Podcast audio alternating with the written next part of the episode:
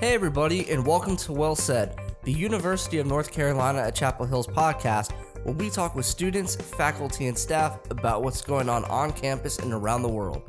And today we're talking hurricanes and the deadly storm surges that come along with them with Rick Luettich, director of the UNC Institute of Marine Sciences. Let's start with the simple question of what is a hurricane? How do they form and how do they work? Well, a hurricane is a strong tropical cyclone. A tropical cyclone is something that develops typically over water, well, always over water. It, it, actually takes energy from the ocean. They have several preferred generation zones. One is off the west coast of Africa, and another in the Gulf of Mexico, and occasionally they'll form in the southeast Atlantic or in the Caribbean. So they're oftentimes manifest from very strong sets of thunderstorms that get a little bit of rotation added to them. And then they create what we call, again, a tropical cyclone. And there are several stages of them. So there'll be a tropical depression. If it gets a little stronger, it's a tropical storm. And then if it gets stronger than that, it becomes a category one hurricane and then all the way up to a category five hurricane, depending on how strong the winds are. How big of a threat are hurricanes to North Carolina? North Carolina is one of the parts of the United States that is most susceptible to hurricanes. Hurricanes have an interesting track, and, and for a variety of reasons that have to do with large scale weather patterns and, and the rotation of the earth, in that they tend to start out traveling from east to west, and then at some point they start to curve towards the north. And if that curvature occurs in the southwestern Atlantic or even you know the eastern Gulf of Mexico, then it will oftentimes bring them up the southeast U.S. coast. And North Carolina isn't a flat part of the coast; it juts out into the ocean, and so it just sits there almost like a catcher's mitt, catching these things as they come north. And so we tend to be one of the higher hurricane impacts of any state in the country. You know, one thing is to get hit; the other part of North Carolina that makes it, uh, you know, problematic is is that the coast is very low and very flat. So if we do get hit by a storm, then we're very susceptible to flooding associated with it. And that flooding that you just mentioned is something that's associated with the storm surges that come along with these hurricanes. And that's a topic that you studied for quite a while now. So, what exactly is a storm surge? Storm surge is, is uh, basically has two parts to it it is typically considered to be the, the non normal change in water level that's due to a storm. Now, what does that mean? Normal is what you would normally see with the tides going up and down or things in, say, fair weather behavior of the ocean. And the ocean doesn't stay at a single level, it's, it's high tide, low tide, and, and, and rivers run off and things. And so, in the absence of a storm, you have, a, have sort of a situation of, of what normalcy is. When a storm comes along, it changes things. And for a variety of reasons, it, it pushes the water around. And it's that pushed water that we associate with storm surge. The, the other piece to that is, is that you will oftentimes get a lot of rain associated with storms. And, and so you have ocean water, which is the storm surge. Then you also have the precipitation and the rainwater, which adds on top of it. And if you're at the coast, if you're in an area that's seeing both of those things, I, am I'm, I'm guessing you don't really care what the source of the water is. You're just worried about how deep it is and, and how, how long it's going to be there and how much damage it's going to do. But officially, the storm surge is that ocean water that gets pushed by the by a storm as it comes through, and it can be a, a nor'easter, it can be a wintertime storm. But the strongest storms are the hurricanes, and so those are the ones that we have to pay the most attention to. Are they the main culprit behind all the damage left behind from a hurricane? The storm surge definitely causes the, the majority of the fatalities and a majority of the damage as well. And the problem is is that with fatalities, people if you get hit with severe winds, then as long as a tree doesn't fall on your house or something doesn't actually hit you, then oftentimes you know you can come through a hurricane winds with your life. Water is not nearly as forgiving. So if you are in an area that's flooded, the strength of the of the floodwaters themselves can wash people away with them and, and of course there's waves on top of that. So it's a it's a very hard to resist, but also, you know, it's hard to get around or through. And so it's just not very forgiving. Obviously, if you're out in the water individually, then it's a problem. But they're also very damaging to structures. So if you're in a house and that house, you know, starts to come apart due to the way the water and the waves, then uh, very quickly you find yourself in the water and, and again, at, you know, in a very difficult situation. How long do these dangers of a storm surge hang around? Is it something where once the storm leaves the area, everything is safe? Or do the storm surges linger and cause more damage long after the storm has left the area? Interestingly, and this is something that I think people haven't appreciated, typically you consider the, the worst of the storm surge or you associate the storm surge largely with the landfalling of the storm or when the storm is very close to making landfall or very close to land. Sometimes in North Carolina, they kind of skim along the coast and they don't necessarily cross the coast, but they just skim by it. But we tend to think about the storm surge as occurring primarily when the storm is right on top of you. And indeed, that is when the worst of it occurs. But these tropical storms and hurricanes have a pretty large spatial extent. And if you've ever looked at any of the satellite imagery of them, you see that they, they are big storms. And so, in fact, the eye can be well offshore. The eye can be a day or even a day and a half to two days away from making landfall and you can still already see the impacts of the winds pushing the water around. And so, one of the things we probably need a better handle on really is the fact that you know you can't just wait till the last 12 hours before landfall and say okay I'll deal with it then it really starts to impact the area several days in advance and you certainly see that both with the storm surge and the waves that are associated with the storm, because the storm will, will stir up waves when it's out in the ocean, and those waves will then propagate ashore. So, where I live in Morehead City, oftentimes we'll see a steady stream of cars coming to the coast a couple days before the storm, and they all have surfboards on the top of them.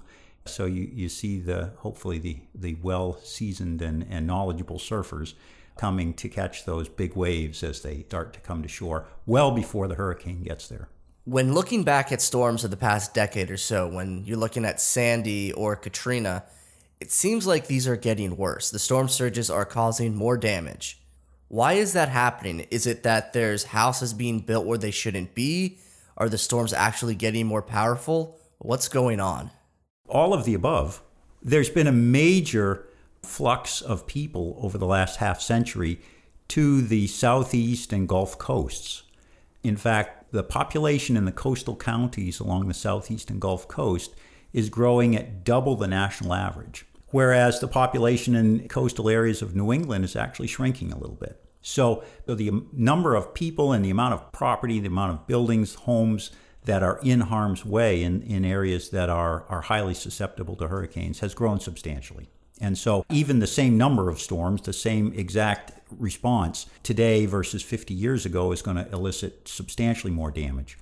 We also have evidence that uh, as the climate is warming and, and changing, that storms are becoming stronger. So we have a sense that we've seen some of that today. That, you know, it's it's equivocal at, at times, but it does appear as, as though uh, you know the warmer climate. Ha- had we had um, storms um, 50 years ago that had the basic characteristics or, or formative characteristics of the ones we've had today. They may not have gotten as strong, um, and that's due to the warmer climate.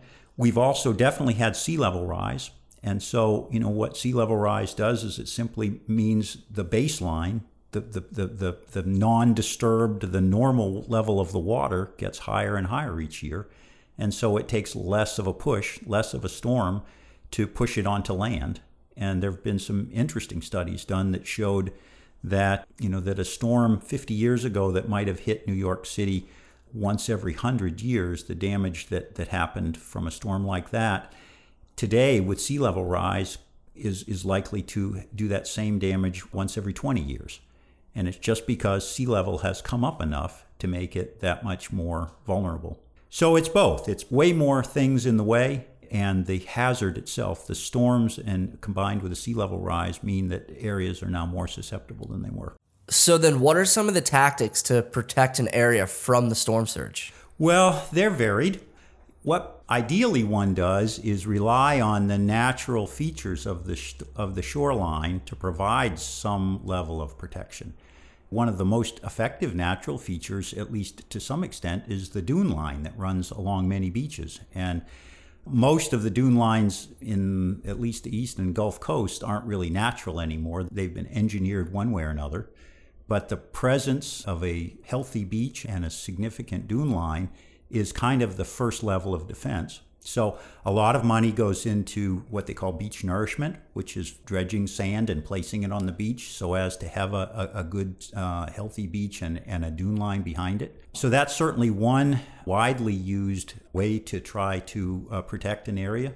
There's another way to do it at sort of at the at the other end of that spectrum is you know building walls, building earthen levees and, and, and concrete walls, for example, like what is around New Orleans.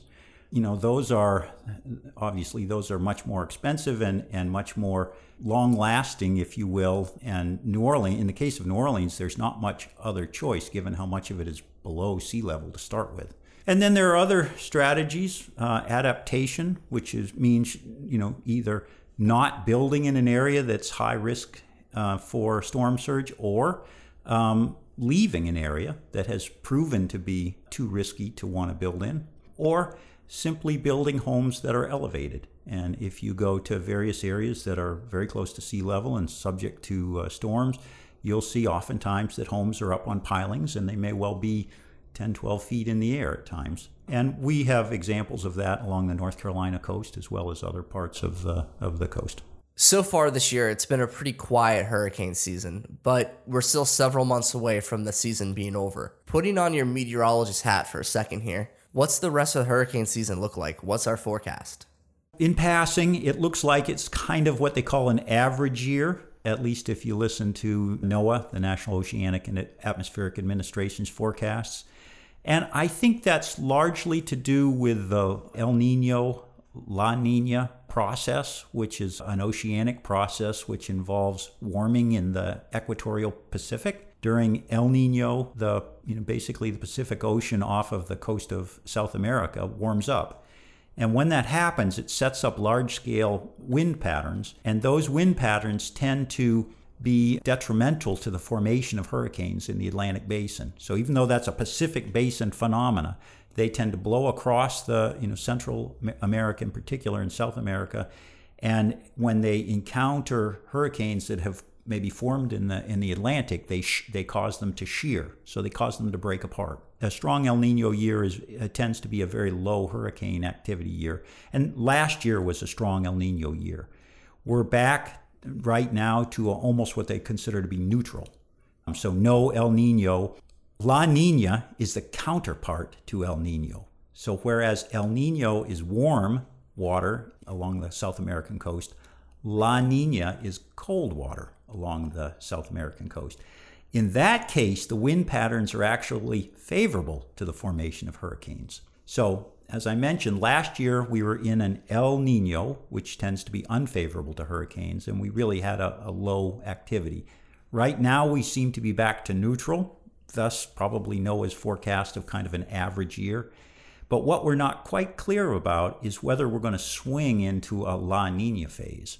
And if we do swing into a La Nina phase, say in the fall, then that could be conducive to above normal activity of storms. So even though these hurricanes start out as atmospheric phenomena, they're, they're greatly influenced by the ocean and what one of the things we've learned over the last couple of decades is just how tightly coupled the ocean and the atmosphere are in determining our weather and determining these severe storms and, and ultimately determining the, the risk and hazard that we have living on the coast. Thanks for listening to the podcast today. And don't forget to check back to unc.edu in two weeks for another episode of Well Said.